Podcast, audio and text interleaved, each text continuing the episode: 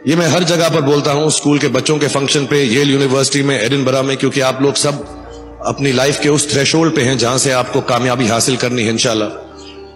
पहली चीज़ जो उन्होंने मुझे दी थी, उन्होंने मुझे अपना शतरंज का सेट दिया था टूटा फूटा सा और उन्होंने मुझे कहा कि शतरंज से आप ज़िंदगी के बारे में बहुत कुछ चीज़ें सीख सकते हैं। पहली ये कि कोऑपरेशन और साथ मिलजुल कर काम कैसे करना है।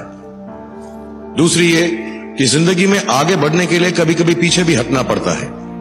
तीसरी ये कि जो छोटे लोग होते हैं, जो आप समझते हैं, कई लोग ऐसी बात मानते हैं, जो पॉन्स होते हैं, जो प्यादे होते हैं, उनकी सबसे ज़्यादा इज़्ज़त करना ज़िंदगी के अंदर। कोई भी इंसान छोटा नहीं होता, हमेशा हमेशा ज़िंदगी में काम आता है।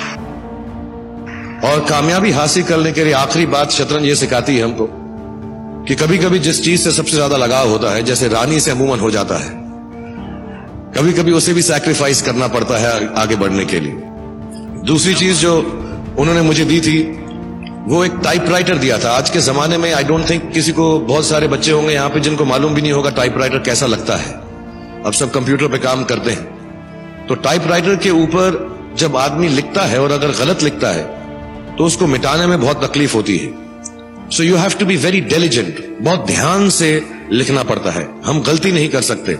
और टाइपेक्स यूज़ करते थे टाइप को निकालने के लिए। कभी उंगली फंस जाती थी उसकी कीज के बीच में। मगर बहुत मेहनत से, बहुत डेलीजेंस से काम करना पड़ता था। तो जब मैं उस पर टाइपिंग सीखा स्कूल में कॉमर्स करते वक्त so the only thing I realize is that practice makes you perfect तो जो भी काम आप ज़िंदगी में करें, उसको डेलीजेंस से करें। ऐसा करें कि कोई गलती ना हो। अपना पूरा दिमाग लगाकर करें, सोच समझ कर करें। ऐसे करें कि यह काम ज़िंदगी में आपका पहला काम है और इसके बाद आपको मौका नहीं मिलेगा। और शायद ये काम आपका ज़िंदगी का आखिरी काम है, इसके बाद फिर मौका नहीं मिलेगा। So do it with that kind of diligence तीसरी चीज़ उन्होंने मुझे एक कैमरा दी थी, क्योंकि बहुत गरीब थे, वो कैमरा चलता नहीं था बिल्कुल भी। सिर्फ़ उसके व्यू फाइंडर से बड़ी अच्छी अच्छी तस्वीरें दिख जाती थी, लेकिन खिंचती बिल्कुल भी नहीं थी। और इससे मुझे उन्होंने सीख दी कि जो हमारी क्रिएटिविटी होती है, हम कभी कभी हमारी हॉबी होती है कभी कभी हमारा उससे प्यार होता है। लेकिन हम उसको अपनी नौकरी नहीं बना सकते, अपना काम नहीं बना सकते। बहुत कम लोग ऐसे फॉर्चुनेट होते हैं जैसे मैं हूँ कि जो मेरी हॉबी थी, जिस चीज़ से मुझे प्यार था, कलाकारी से एक्टिंग से, वो मेरा पेशा भी बन गया। अमूमन ऐसा होता नहीं है।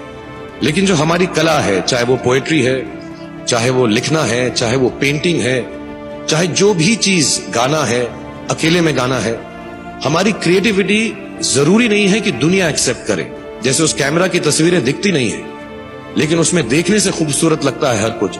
वैसे ही आपकी जो क्रिएटिविटी है, वो अपने लिए रखें, क्योंकि ज़िंदगी में कभी ना कभी, कहीं ना कभी ऐसा मुकाम आएगा जब आप बहुत अकेला फील करेंगे। हो सकता है दुख का समय भी आए। उस वक्त आपकी जो क्रिएटिविटी है, वो आपकी सबसे अच्छी दोस्त होगी। दुनिया उसको माने या ना माने।